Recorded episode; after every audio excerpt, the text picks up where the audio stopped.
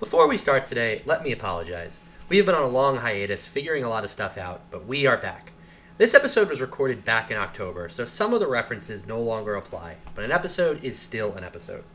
We will be back now every week with new episodes from Thoughts from Aunt Wu, the Avatar podcast where we know the future. And there is some real fun new stuff coming that I won't spoil just yet.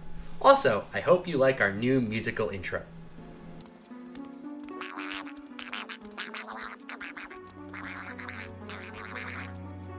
Wu is expecting you. Welcome you to Thoughts from Aunt Wu, the Avatar podcast where we know the future. Today we will be discussing Book 2, Episode 15, The Tales of Ba Sing Se. Let's get into this episode. So, this is going to be a very different episode of Thoughts from Aunt Wu because this is a very different episode of Avatar. Obviously, Tales of Ba Sing Se is split up into different parts and they're directed by different people. They're completely separate stories. So, we're going to talk about each of them independently. Essentially, what we're going to do is each individual one treat as an episode, just a lot smaller. So we'll do the usual initial thoughts, episode discussion, and rating. We'll be rating each individual tale, and to some degree, there won't be too much uh, overlap. They, they really are going to be treated as completely separate entities. Once again, they're directed by different people. They're not a continuous story. Um, there's more in common between a two-part episode that we've seen than there are between these tales. So we're going to treat them that was. Also, some of them are very short, so we won't be saying all that much about the ones that are short. Um, and then one final disclaimer I want to give, and it just kind of for me at the top as like kind of my initial thoughts on this whole episode. This is an episode that I don't have a particularly high view of. Um, I have a high view of certain parts of it, um, obviously, but I think that sometimes the, the the the high points of the episode overshadow what I think is kind of a pretty weird set of ep- set of things. And as a result, I think a lot of people remember this episode really positively, and I'm going to be pretty negative throughout. So I just want to say that kind of at top that if this is like the episode you love because of the Tale of Iroh, I agree with you, but I just think that the rest of the episode kind of suffers from a lot of problems. So today on my panel, I have Charles. Hello. And we can welcome back Lindsay. I'm back. Awesome. Lindsay's back. Guess who's back? Back again. Lindsay's back. Yay. Okay, sorry. I'm, I'm happy. Yep. so, let's get right in. The tale of Toph and Katara. Lindsay, we haven't heard your voice in a while, so your th- initial thoughts. The tale of Ka- Toph and Katara. Okay, so before I watched this, I remembered it as kind of almost being that episode where it brings the two characters together because you know what? They're always constantly fighting against each other. So I, th- I thought, like, in general, this is like one of those types of episodes where it's like meant to bring them together a little bit more, like create more harmony and friendship between them, which I think is good and all, but I think the approach in it is kind of lackluster. The idea of um, just the concern over beauty so much. I feel like that's not something that just fits in too well with it. I don't know. Like, I think overall it's a good little short. I'm very happy it is just a short thing though, because if it were to go any longer, I probably would not be a fan of it at all. Mm-hmm. All right, Charles, how about yourself? It. I I'm confused. uh, we mentioned this last week, but it, the premise doesn't make sense. Like, fucking.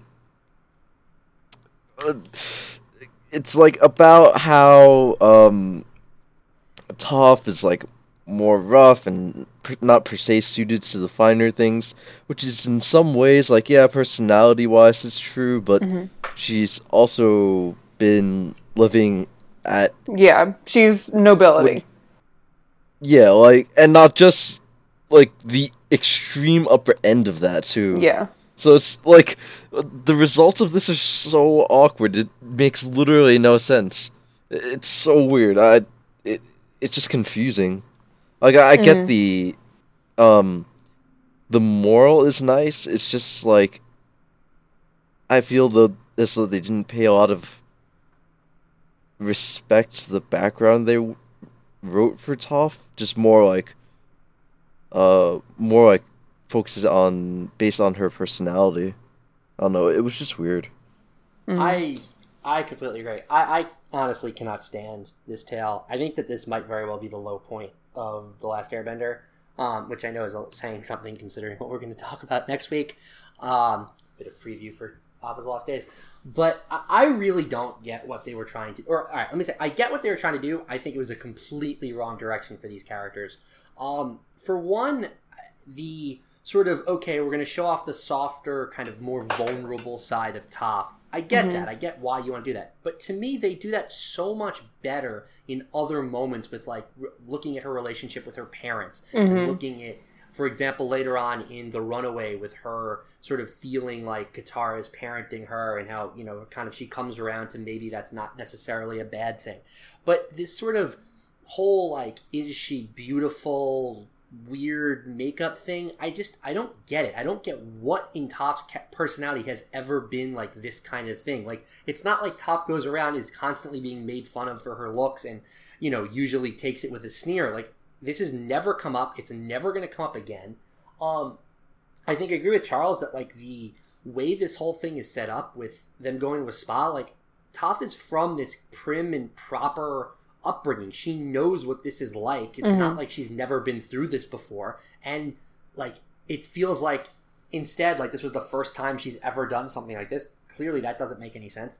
And then on top of all that, I don't understand why Katara and Toph look so ridiculous. And they do not look good. And I mean obviously it's a cartoon, but like in the last episode, I and I commented on this. I was like when T- Aang kind of comments on how great Katara looks, and they're going to this this this, this fancy ball at the Earth King, and they like they look really dressed up, and it's all about Toph saying like, "I might be a slob, but I've learned property society manners. I can go Mhm. into into a ball," and they look so much better in in in City of Walls and Secrets, and I just don't get it. Like, it's not like they did their makeup themselves. It's not like this was Mhm. some kind of thing about Toph being blind and all that. Like they went to a professional spa to be pampered and they come out looking completely and utterly ridiculous and then get made fun of for it. And like sure, the girls that make fun of them are kind of like awful human beings.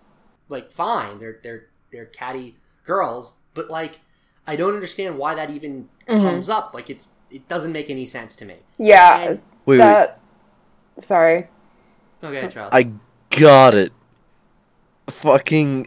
Oh my god. I I got it. It it was. just it- they they Oh, they were paid off by Long Feng.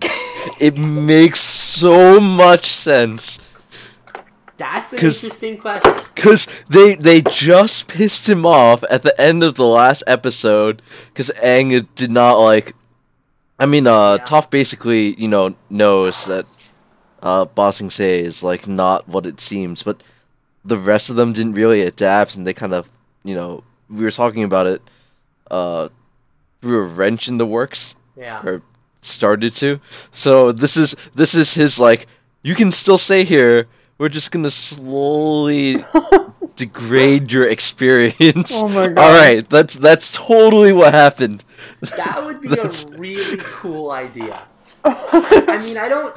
Obviously, I don't believe it, but like that's awesome. I, I, Charles, you're. I like the way you think. You you ma- you gave this you gave this a point one up. The the possibility of that has raised my belief in this episode by point one.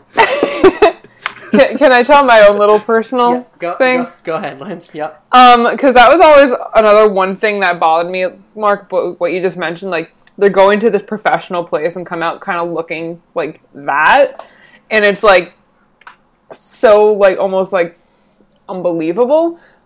And I used to think that was unbelievable, but then one time I went to a spa with my mom, and they like put makeup on me, and I looked out looking. I walked out looking like a clown. So then I was just like, no, you just can't ever trust anyone to do anything right. So I think in this mean- case, like they just went to a really bad place, especially because, Yes, that's true. especially because, like I know you mentioned in the notes, like they're scraping her goddamn feet. Like surely she said no, and they're like, no, we're gonna do it, Yeah, that part I also didn't get too. Is like, why didn't she be like, no, do not go near my feet? and they're probably Why just like, we're gonna do it that. anyway.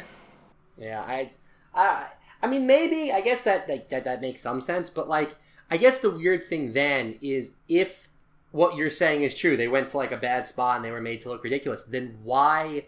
Then the message at the end of it, where they're like, you know, Katara's like, "Oh, you're actually quite pretty," and like this whole mm-hmm. thing, like, then that doesn't make because it's not like they they come at me like, "It's not your fault." It's like it's not our fault. We look ridiculous. We went to a bad spa. We look Yeah. stupid. Like, okay, that's fine. That happens. But instead, they're like, "Oh no, we're actually totally beautiful." Mm-hmm. I don't know. It just seemed weird to me. I think this episode is trying to do something in the completely wrong way of doing it. Yeah, I, I would agree. I think this episode's trying to give this like moral lesson on like inner beauty, and you don't you shouldn't worry about how other people like other people's beauty standards for you. Mhm. Which yeah, it's a great lesson. I don't like the execution of it whatsoever. No. Also, I'm not entirely sure I fully like like Toph and, and Katara's relationship is it like at times obviously very um adversarial. And I feel like it's kind of weird how in this episode, like it's the first time it seems like they're very close, like very chummy. Mhm. And then like we're gonna kind of go back to like oh no, we're back to the regular Katara and Toph relationship basically until the runaway. And it's not a particularly common thing that we see. I mean, really, we saw it in the chase, we see it here, we see it in the runaway.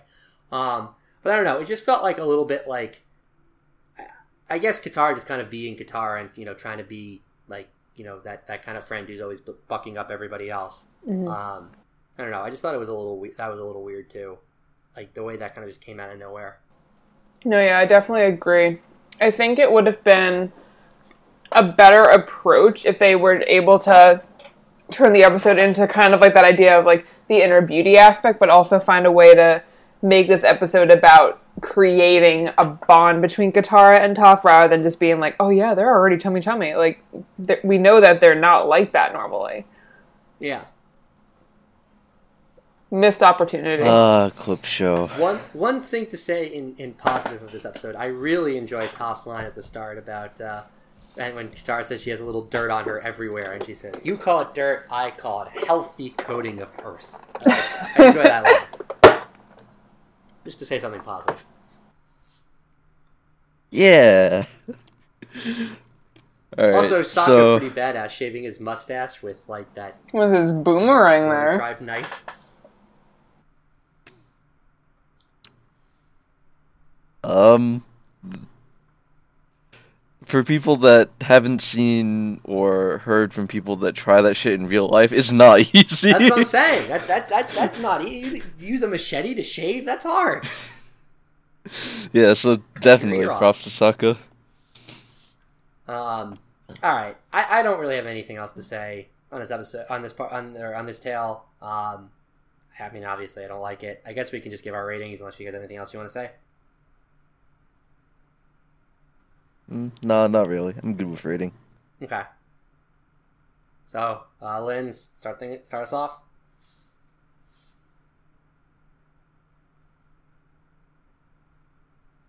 Uh oh. Uh oh.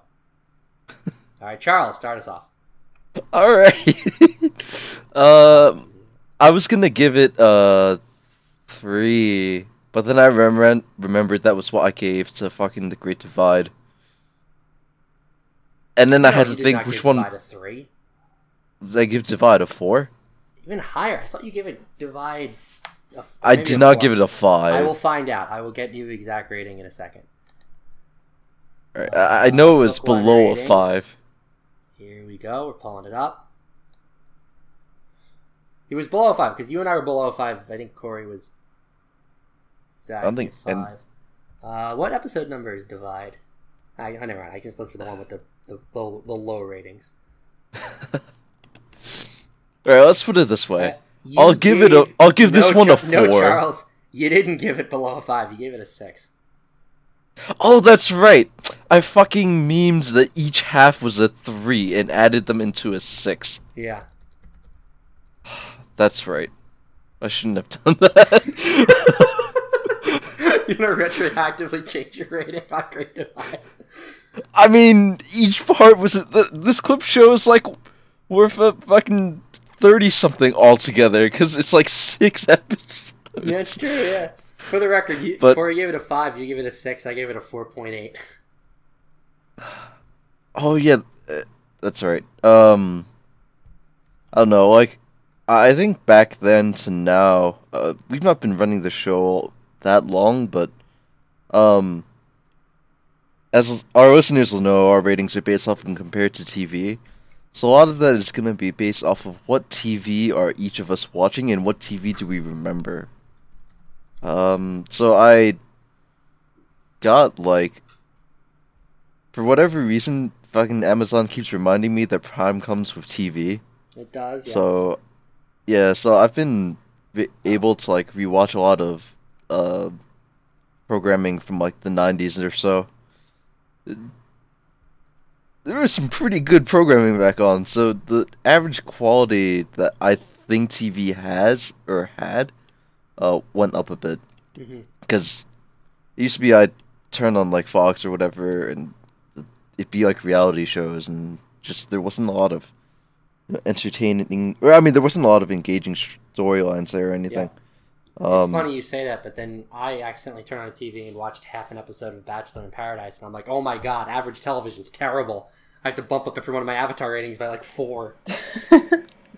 Well, you know, that's we what that's what I meant. 12? Like w- on watching modern TV, like Yeah, the sure, why average rating was higher. Yeah. But then when I was able to like go back and watch like you know decades old TV, I mean, that is not to say that modern TV is bad. There are definitely shows on that are, well, fantastic. Uh, Yeah. Some of which are covered on the website. Self plug. All right. Well. No, okay, but I'll I'll give them I'll give this one a four. It's, ki- I mean, part of it is because it's a clip show, but it's rushed. The execution's bad.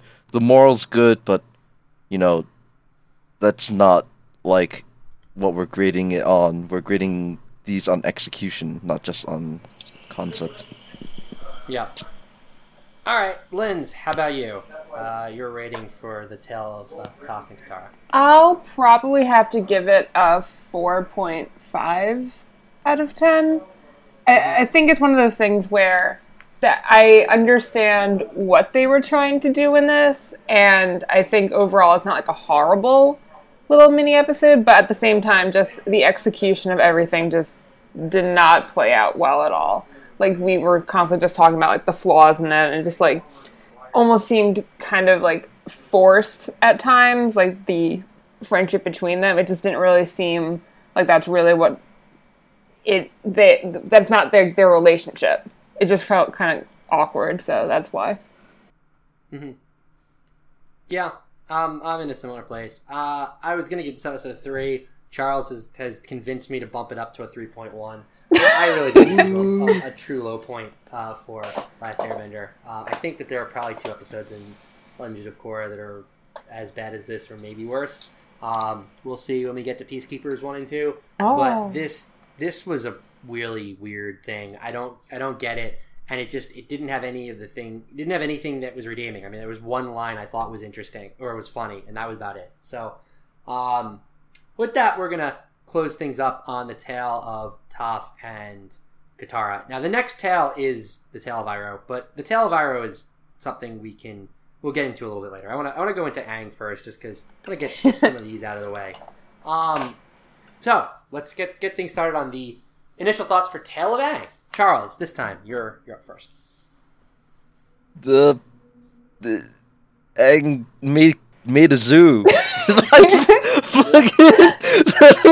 All right, that's good. Let's let's move on to the next one. no, like, I wish, like, fucking, I I wish there was something more thorough I could say about this, but it's literally like really he went yeah. to he went to look for Appa. He stumbled upon this like zoo that wasn't getting a lot of business. Then he uses this fucking whistle that gathers all the animals in the city, Which and no sense. destroys like miles of farmland in order to make a new zoo. Yep. it's like, yeah, this is great, Good day's but work for the what- Avatar. yeah, it's like, yeah, this is uh, this is funny and all, but then you know, is Ba Sing Se gonna starve now because they lost like millions of acres? Of... Yeah, like what? Pretty much. Ah, Probably. uh, Also, the property. But it's- it's funny. the I- I have animals to- rampaging through the city. Mm-hmm. yeah, that property. I mean, but it, it's it's it's a funny, like it's funny. It's inherently humorous, Mhm. and that's you know that's great. It's it's that's also very Aang, and th- I appreciate that. Yep. Linz, Um, uh, or no, sorry, Charles, keep. No, th- th- that's it. That's it. All right, Linz, go ahead. Um. So going off of Charles, Aang made a zoo. That's cool. um. It was, it was like an entertaining episode. It's kind of like Charles mentioned again, like the it's standard Aang stuff. Like he would be the one to like somehow destroy millions of dollars in property and just somehow creates like a zoo out of nowhere. Um, that being said, one of my biggest problems with this episode actually is them just opening up their defensive wall to create a zoo that now people can leave the city to go to. Keep in mind that that's the inner wall, not the outer wall. Oh, thank So, God. Okay. Yeah. I okay, I forgot about that. They're inside Ba Sing Se, they're just outside the wall of the lower ring. Oh, okay, yeah. Sorry, I forgot about that. That makes a lot more sense then. Okay. Yeah. Because I was like convinced, like, oh great, they just opened up the wall, so uh, better watch out when the Fire Nation attacks. We're gonna go to a zoo first. You imagine Azula stopping at a zoo and just admiring all the animals before invading She, she wants wants to hang out with the uh, the rabbit kangaroo, the the rabbaroo, the Rabaroo. the best animal, one of them. I love them. The Rabaroos end up being a, a very formidable pro bending team. Mm-hmm. and yeah, that's Yeah. that's it. Yeah, I'm kind of with Charles on this. You know, how you build a zoo. Uh, to me, this is like I'm gonna call this the Legends of Tomorrow of Avatar. Um, if you check out our our CW chat, you can read about how I feel about the Legends of Tomorrow. Oh and Oh my God. The way I feel about the Legends of Tomorrow is it's a fun show. I don't put thought into it. If you put thought into it, it's not very good. But it's fun and it's an entertaining, you know, 45 minutes. So, you know what? Once a week, turn your brain off, watch an entertaining 45 minutes. Very good. For me, it's kind of what this was. It was funny. It was entertaining. There's nothing really to think about. There is one question I want to ask though. That I that a little line that I think is interesting. So when the is talking to the zookeeper, the zookeeper says the Dai Li won't give me any money. Is that implying that the that the state owns like all the property in Ba Sing Se? It might be a state-run zoo. That's not very uncommon for um, local government to be in charge of zoos. Yeah, that's what I thought. That was the second, the other possibility. But there's a pr- brief moment where I'm like, is it possible that like the Dai Li is like this is socialism? That would be interesting, but then the whole like ring segregation thing becomes really weird, right? Yeah, Like, sure. Well, it's the- socialism, but with massive, you know. Um, Oh, no, no, you're more- It. It wouldn't. More the idea like you could move up and not be in government is weird if Yeah. it's socialist. That's true. Grant, the only people we saw in the upper ring was the, the government official. Yeah, I just mean like when um you know Joo Dee was describing the ring, it's like, oh, Yeah. this is where we had our, you know, our old wolf, and well, I mean, Yeah. I guess that could also be socialist. Yeah, no, I, I think it makes but- sense. It'd be it'd be weird if it was. I guess, I guess what Lindsay said is true. It just it just a government owned or government run zoo. Yeah, they're pretty common. And then also like, I guess guess guess the zookeeper just can take all the land, just randomly there. I mean, Charles said it with farmland. That, uh, because no one because no one owns that. I, I don't think the farmers would mind at all losing Oh. that agriculture. I hope It's- not.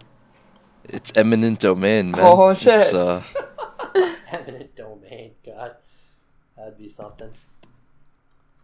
All right. Um, I guess Lindsay, you probably have one thing you'd like to say about this tale, right? I do. The, the, a certain somebody showed up. The cabbage man! My cabbages! I'm sorry, I forgot about him for a minute.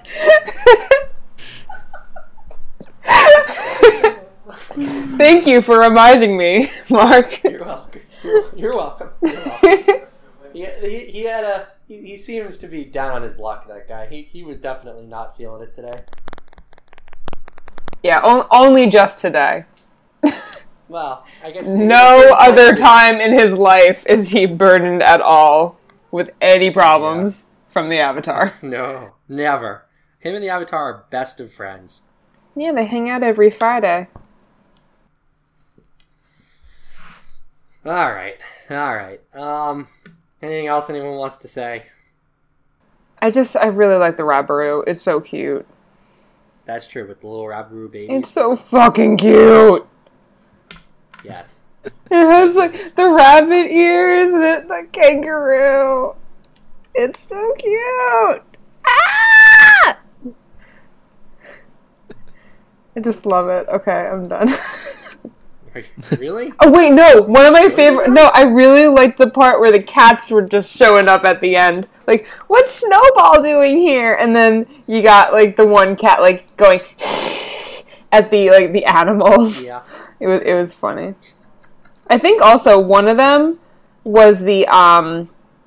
Oh God, it looked like one of the cats. I, I totally yeah, I totally could be wrong on this. It looked like one of them was like that fluffy white cat from like episodes ago, where like the Fire Nation came up to an old woman and it goes like, Oh, "What you do? Yeah, Miyuki." What did you do the Fire Nation again? I thought it was like I thought one of the cats was Miyuki again. Ah, maybe. Maybe It's possible to see. I'm not 100 percent sure. Mm-hmm. All right. So with that, we will get into our ratings. Uh, Linz, why don't you start things off? Rate the Tale of Aang. Um, so we talked about it. Um, overall, entertaining episode. It was kind of funny, stereotypical of Aang. We got introduced to more wonderful animals, the, the Rabaroo. Um, he destroyed millions of dollars in property damage, but that's cool because we don't like the Dai Li anyway. And uh, yeah, I think overall it was just good little fun. So I think um, I would rate this probably like a six out of ten. Yep. Yeah. All right. How about you, Charles? Uh, yeah, I'm just gonna double up on that rating. It's, it's a, it's a fun clip show episode. It's entertaining.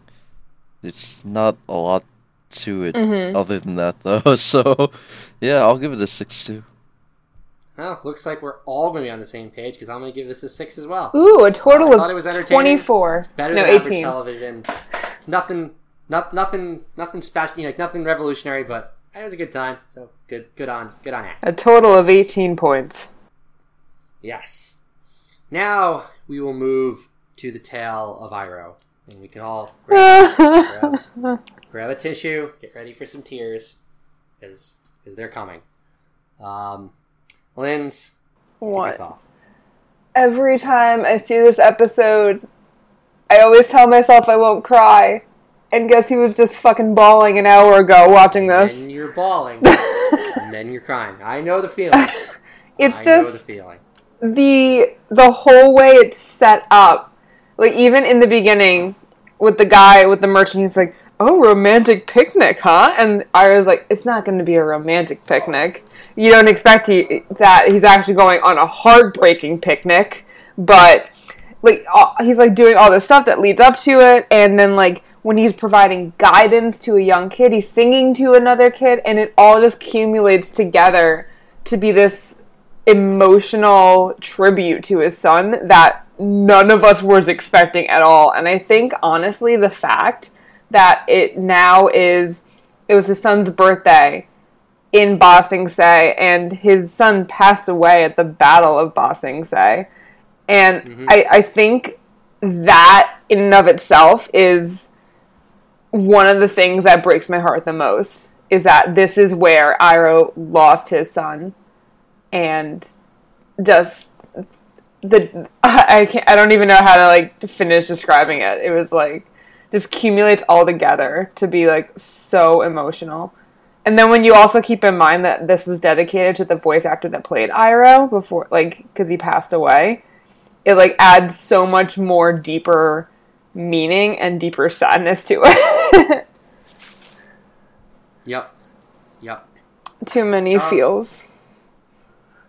Uh, uh, I Oh no. There's not like the tale of Iroh is the clip.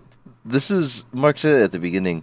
People have fond mem- memories of this episode as a whole, and that's pretty much because everybody remembers the tale of Iroh, and it like it's the clip show you remember before all of the other ones, Mm. and it's it's a really great subversion of what you expect. Um, for us, we've seen the show, so you know this is a kind of somber or melancholic. But for, if you were watching the show like the first time through, you've only really seen Iroh. Like Iroh is mostly at that point, you know, this genial old man who's constantly upbeat and friendly to everybody.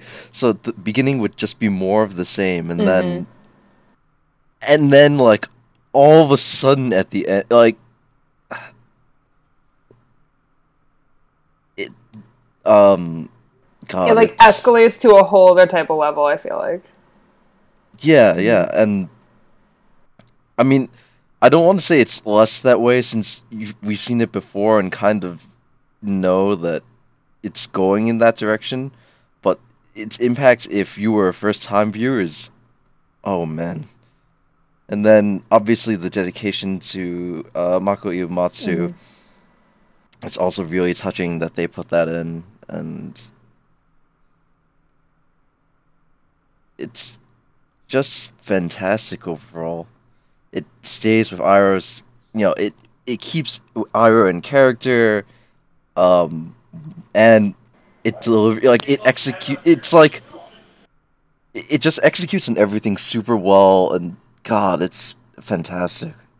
Yeah, um, I, I I couldn't agree more. Um, I think that this is fl- uh, flat out phenomenal. It's so unbelievably emotional, but I think that Charles is right that it builds up perfectly. Mm-hmm. Um, now, one thing I'll say because Charles kind of talked about like the for a first time viewer the the emotional weight of of getting hit with that ending, and I it's totally true. But to me, what makes this so unbelievably well told as a story is that as a as a multiple time viewer, as a second time viewer, the beginning of the episode becomes so unbelievably emotional, and seeing Iroh like grabbing this you know guitar or whatever it is and and, and ukulele and you know comforting this this you know little child who you know is is, is crying Mm-hmm. and he does it with this smile and it's he's brightening this, this these these people's day and to like realize that he's singing this song that is bringing up all of these memories of his son on that day on his son's birthday on the Mhm. you know in this in the city where it where it happened like if if Iroh just broke down in tears in the middle of that, it would be completely understandable Mhm. knowing what we know about him. And yet he can do this because for him, just brightening somebody's day, helping somebody out is just that joy in life. And you can like see for Iroh like that he has something in this moment. He has this this song that can that can help, and that's what he's gonna do. And and that is like it's so good. I, I just can't I don't know. I can't really say much more. Like it's so good. Um, and obviously, like it, it's kind of sandwiched in the middle, and it kind of gets like lost a little bit. But the the mugging scene is so great. It's Yeah. so funny. It's so classic Iroh. Like he like gets mugged, and he's just like With that stance? the way he said it with that sense. It's like he's almost like disappointed. Like if you're gonna mug me, at least do it like with a threat. And like you can see, he's like he needs to teach this person a lesson and like like puts him in a better position so that theoretically he could mug people better and then sits him down and gives him some tea and and gives you know and- and Encourages him like- to be a masseuse. yeah and has this great line with like while it's always best to believe in oneself a little help from others can be a great blessing mm-hmm. like the fact that he knows that like and you can kind of see this in like in Zuko like how he his relationship with Zuko where like Zuko has been making bad decisions and does things that maybe Iroh doesn't agree with but for Iroh, he's still trying to support Zuko and give him the the support so that when the time comes he feels like he has that support and he feels like he can make the right decision. Granted it's going to take a while but you know you can almost like see that in this situation. Mm-hmm.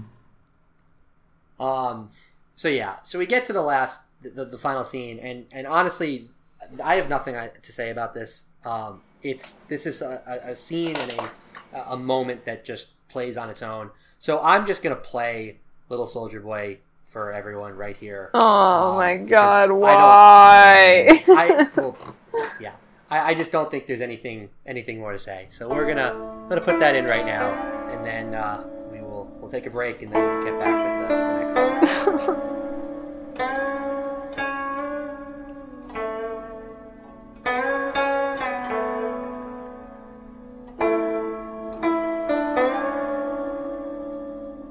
Happy birthday, my son. If only I could have helped you. Leaves from the vine, falling so slow, like fragile tiny shells drifting in the foam. Little soldier boy, come marching home. Brave soldier boy comes marching home.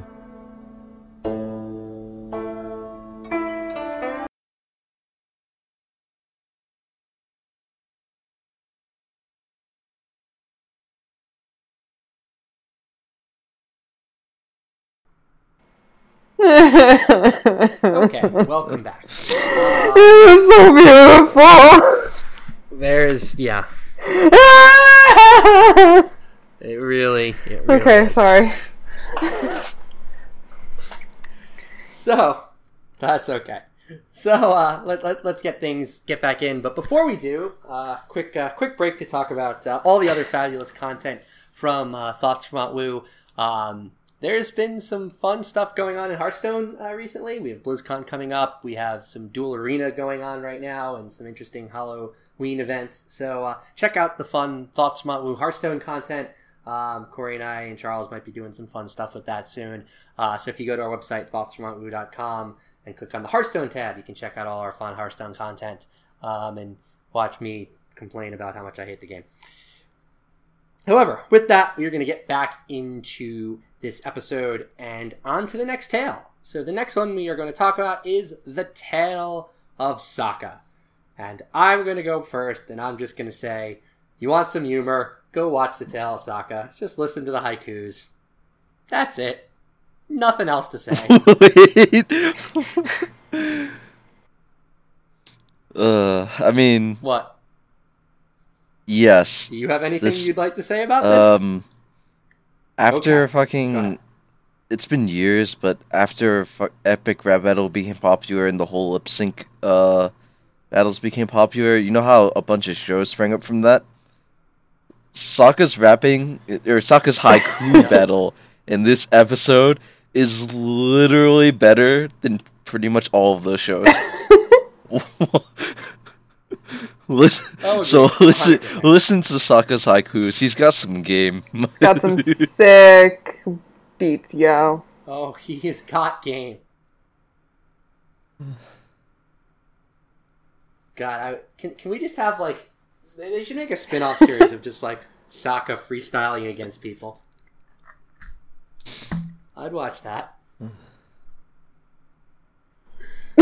right.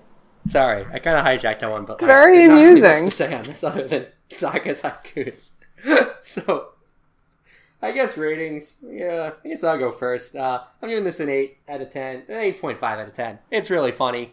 Um, it's really short, and that's what it should be. They don't they don't hold this too long. It's funny. It's an eight. It's, it's I really think good. we all know Oh, we what we're gonna rate rate it. Elvira Ten.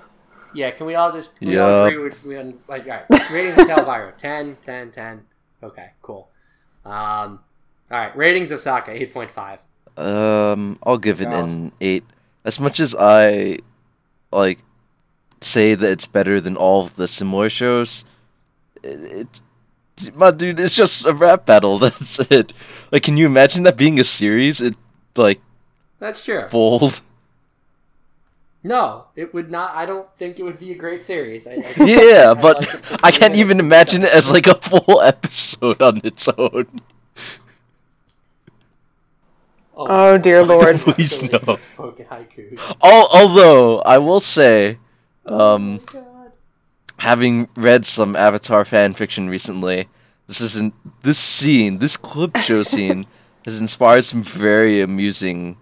Well, I mean, the the ones I was reading in particular take the premise and then put the other characters in the position, and then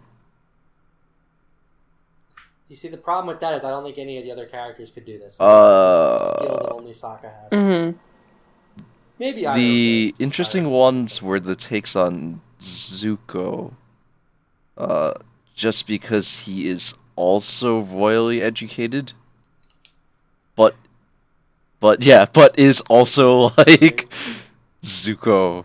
So Angst, He's, honor. He's just. He's just. His poetry is about like. it, you it's about honor and life. angst, Honor. but he can do it. Like he, Honor. honor. On. Honor. Honor.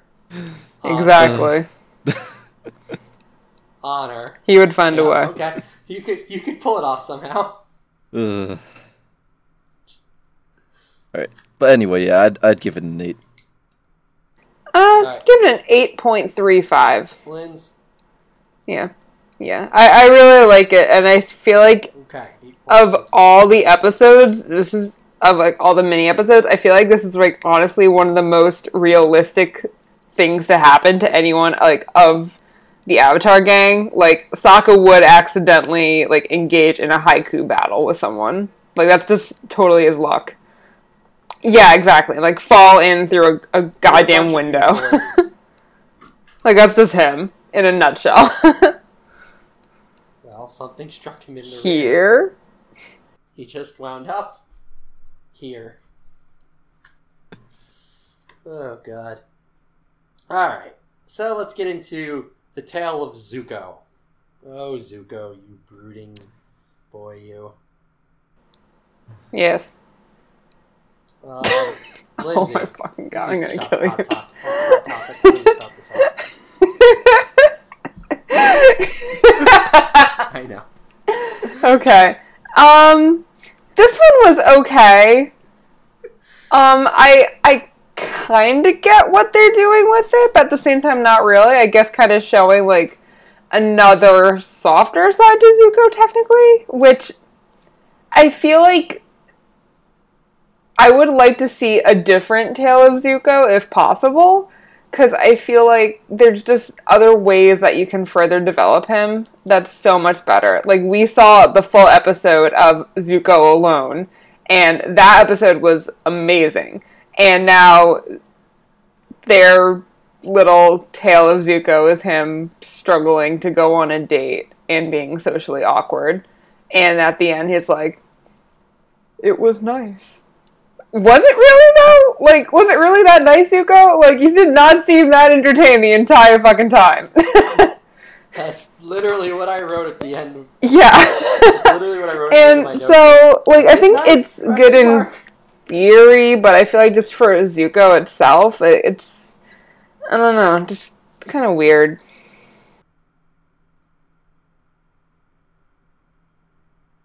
Um, Charles. I I, I don't know. I, I think I don't mind this as much as um you guys Mhm. did. It's like uh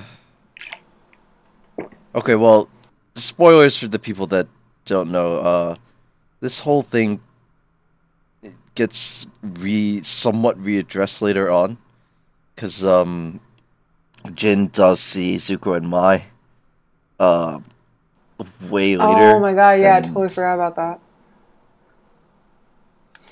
Yeah, so the it's complicated portion kind of comes back around, um, which is kind of a in, uh, an, amusing nod back. Um, but I mean, Yeah. to me, it's like, how often has Zuko been able to do this since, you know, he's left uh, the Fire Nation, since he went on his search for the Avatar? It probably is kind of nice. It's not exactly a common experience.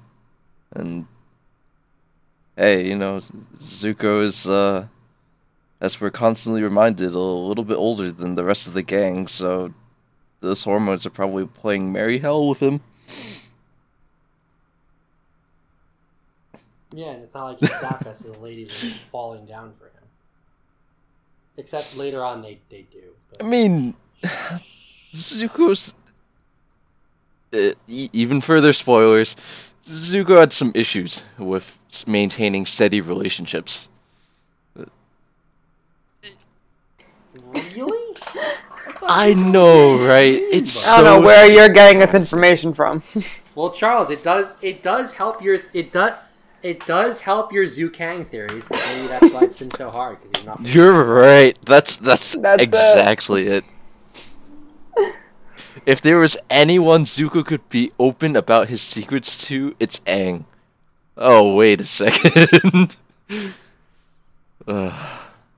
no, but um, yeah. That aside, I, don't really have an issue with it. It's like you can see that he's kind of awkward, but then he. I, I like the fact that he also knows he has to balance like this with the fact that they are not just refugees, but also you know they have like super. Fa- they need a fake backstory, Mhm. so he just kind of has to come up with something in the fly. That's you know it's cool to me. It's definitely something Zuko could do, and um, he's not great at lying, but Zuko is also great at misdirection. So I like that he just flows with a lot of the stuff. Um, but yeah, uh, we I think we mentioned this last week with the um with the tea two weeks ago. Um, when talking about how it should be obvious that Zuko's a firebender from this, that and for whatever reason that isn't a problem. Um, that's a little bit weird, but at the same time, it's kind of cute because it's like, oh, love is more important than our, you know, our countries uh, being at war. Aw, so fucking cute. I don't know. So like, I I have a more positive opinion of this Yeah. than probably you guys do. It's like I don't have a problem with mm-hmm. him, like with the relation. I don't know. I feel like as a tale to try to address, it just kind of seems a little weird.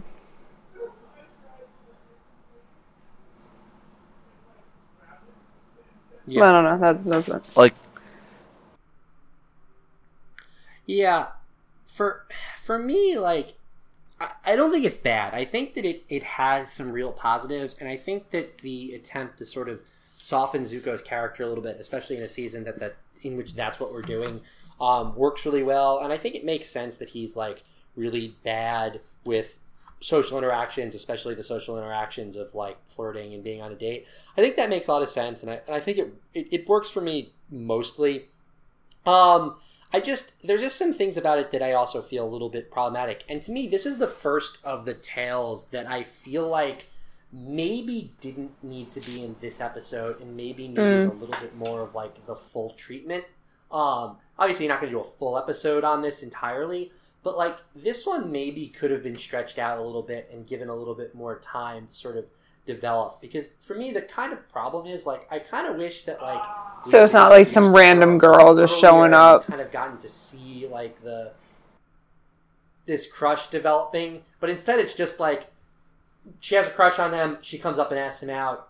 They're on a date. Like it's it ends up being very fast, which again it makes sense considering the way this episode is structured. It, it's you know it's not exactly their fault. They don't have much time to do this, but it is it does feel a little bit fast to me. And then as Charles talked about, like we talked about this last week, I that that moment with the with the the lanterns, like unless the statement here is that she knew he was a firebender and she just doesn't care. Which maybe that's the case, and if that's the case, then it's not as big a deal. But like, if it's not, it has this air of How, how else are you gonna get all those lanterns obviously firebending. Like, there's no other explanation for this, and it's not like firebending's this weird thing that no one knows about. People know that there are firebenders. It's just weird to me. Um, and the other thing that I think is a little bit odd to me, and I get it, it's kind of just played for laughs, but like, shouldn't uh, Zuko and Iroh have figured out their story as to where they were Probably. before all this thing?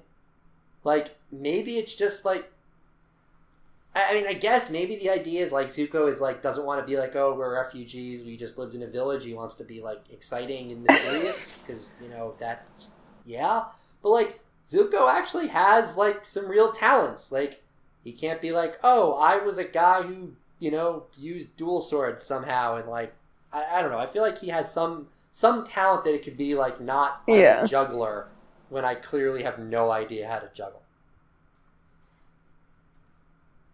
With all that said, I, I think this is definitely one of the better ones in all of this. Um, it's it's I mean, taking out Iroh, for it's probably the best of like the let's give a character and just kind of have them like go on a kind of a, a journey of self discovery, so to speak, like kind of similar to Toph and and Katara and then Aang, and then Aang's.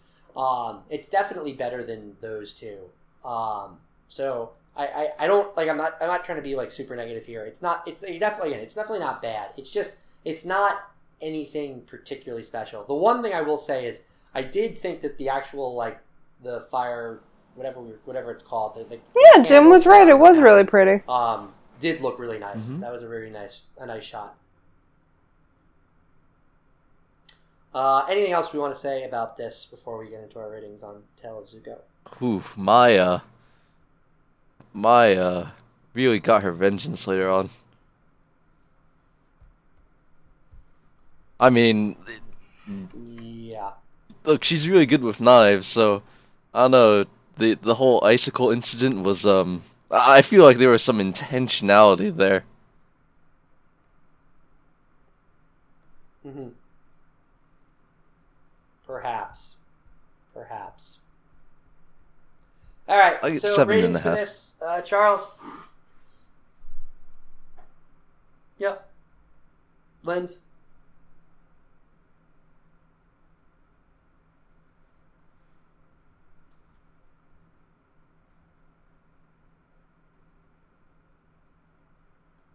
Okay.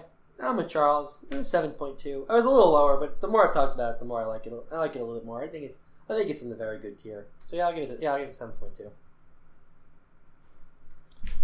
Okay, so last, and I guess not least, but you know, not best, we have the Tale of Momo. Um, I like Momo. I like Appa. I don't really care that much about this. Like I don't know. I I, I understand. Like you you want to have it, this is mostly there for the final shot. You want the final shot of of Appa's was in the city and and you know it, it does do a nice job of sort of giving a little bit more characterization to Momo and like the relationship between the animals. And that's nice. But like I don't know. I just thought it was a little weird and I don't really understand how why like Momo's walking by and a guy puts a hat on Momo and is like join my show for two minutes. That was a little weird and like also the fact that they're like catching stray cats and stray lemurs and then trying to sell them to be eaten like maybe that's a comment on the economy of Ba Sing Se, but like I don't know. Feels a little weird to me. Hey, you know, I mean, at least Momo was nice. They tried to eat him, but don't worry. I won't Momo was a hero. He he he's not spiteful like that. He's uh he's been traveling That's around true. with the gang. The gang. Yes, the gang. That's why we call it the gang. uh, I mean, why do you think we call the the Legend of Korra Uh. the, crew? yeah. I mean, um, in some senses it seems we- like the the selling animals to be eaten is weird but in other ways it's like is it really? In the west we just euthanize a lot of stray animals. If they don't you know get adopted. So this is the same except instead of uh you know instead of killing them and just burying the body they eat them. That's that's resource efficiency, right? I mean, you're right, and I, yeah, I know that's partially a cultural thing, but like, I don't know. It just the I guess the weird part of it is I, I feel like it makes more sense if like a random person caught them and just like took them into their home. It just kind of felt weird. That was like a, it seemed like a dog catcher, but actually no, he's selling them to a butcher shop. Hmm. I don't know. It's not. It's, it's whatever. It's not a. Yeah, it's just a little odd. You're right. Just- I don't know. I, I, I this is another one. I, I really don't have much to say on this one.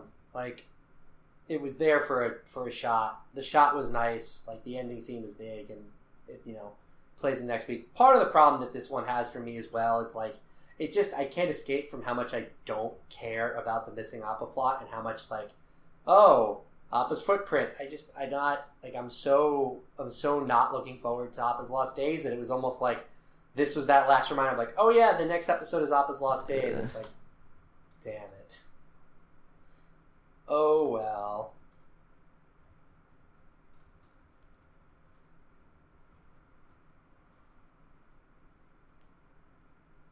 Curled up, yeah.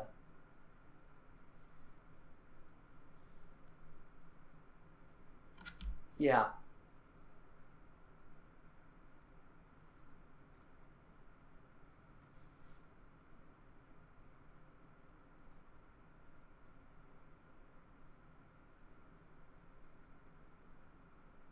No, I I agree that it's a it's a good shot. Keep going, let's Yeah. yeah. And unfortunately, we're thoughts Yeah. from words, so we know the future. Uh, I mean,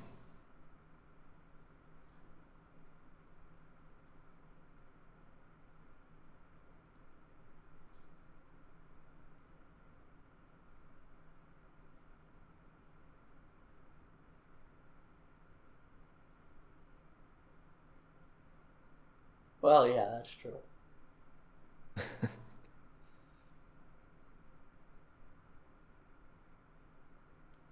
one one good thing is, thank God that Aang didn't find out that someone tried to, you know, sell Momo to a butcher shop. Ooh. Can you imagine that reaction? Ba Sing Se wouldn't be there anymore. yeah, pretty much. that would be that would be the end of it. Uh, then they would call it Na Sing Se. That means penetrable city. Sorry. I need to quote the general on the wall. um, I mean, if anything, I'd like to say about uh this Momo's part is that uh, it, it's just a reminder of how good the Avatar team is with visual storytelling, because th- there is not dialogue. Yes, that is true. This is entirely visual storytelling, and the, the one bit of dialogue is obviously in like weird language because Momo doesn't understand it. Yes.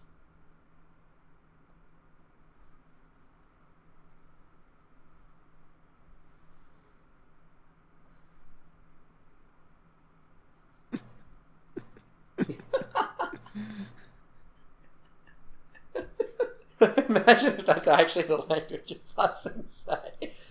Oh, that'd be amazing.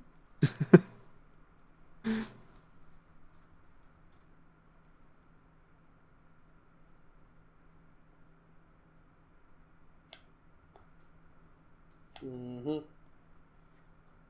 All right. So let's uh let's wrap this one up. Um, Lindsay, you can go first. Ratings for Momo.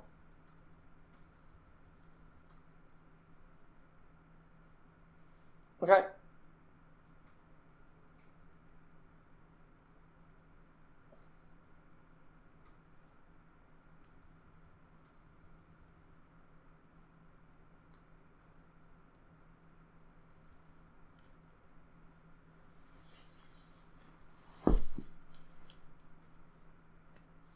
They're clumps.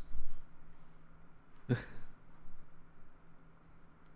know I'm making Um, Yeah, I'll give it a six too. It, it's definitely about as good as uh Aang's. So just uh, obviously totally different, but yeah. yeah, I, I think I enjoyed Aang's a little bit more, so I'll give it a five five. I think it's a little bit above average, but not by much. I, like I said, I, I don't have all that much to say about this. I think that it did its job. It's fine. The visual storytelling was good. The final shot was really nice, but there was not enough in there uh, in terms of anything else to like really give me anything to say. So five point five, I think, feels about right. So with that, we are going to close things out. Thank you for tuning in to this episode of Thoughts from We will be back next week with the next episode, Appa's Lost Days. You I'll let out a little bit of a groan because I don't like that episode very much. Um, however, after that, we have a really nice run of episodes, and we're coming off a really, really high quality run of episodes. I mean, if you just look at the ratings from uh, basically from Serpent's Pass through City of Walls and Secrets, I mean, I don't think we had anyone give anything below like an eight five or something. So. Uh, some really good episodes, and, and we have Wait, another set of good episodes coming up. Didn't after that. Cory run like We're uh, low eights for the past two? All right, that's yeah. maybe our that's no one true. was below an eight, and I gave a, a few nines and above. So some very high quality episodes. Um, so and then you know, guys, we're we're past we're like well into book two. We're almost up to book three, so we're uh, we're making real prog we're making real progress. Uh, so that's good. Yeah, it is. As always, check out all the fun content on thoughtsfromauntwu.com. Uh, we cover Avatar, we cover Hearthstone, we cover the CW, we cover Game of Thrones. Um, I'm in the work in talks about getting together an interesting Game of Thrones special, so uh, get ready to check that out uh, for some interesting stuff. So, with that, we will talk to you guys later, and we will see you next week.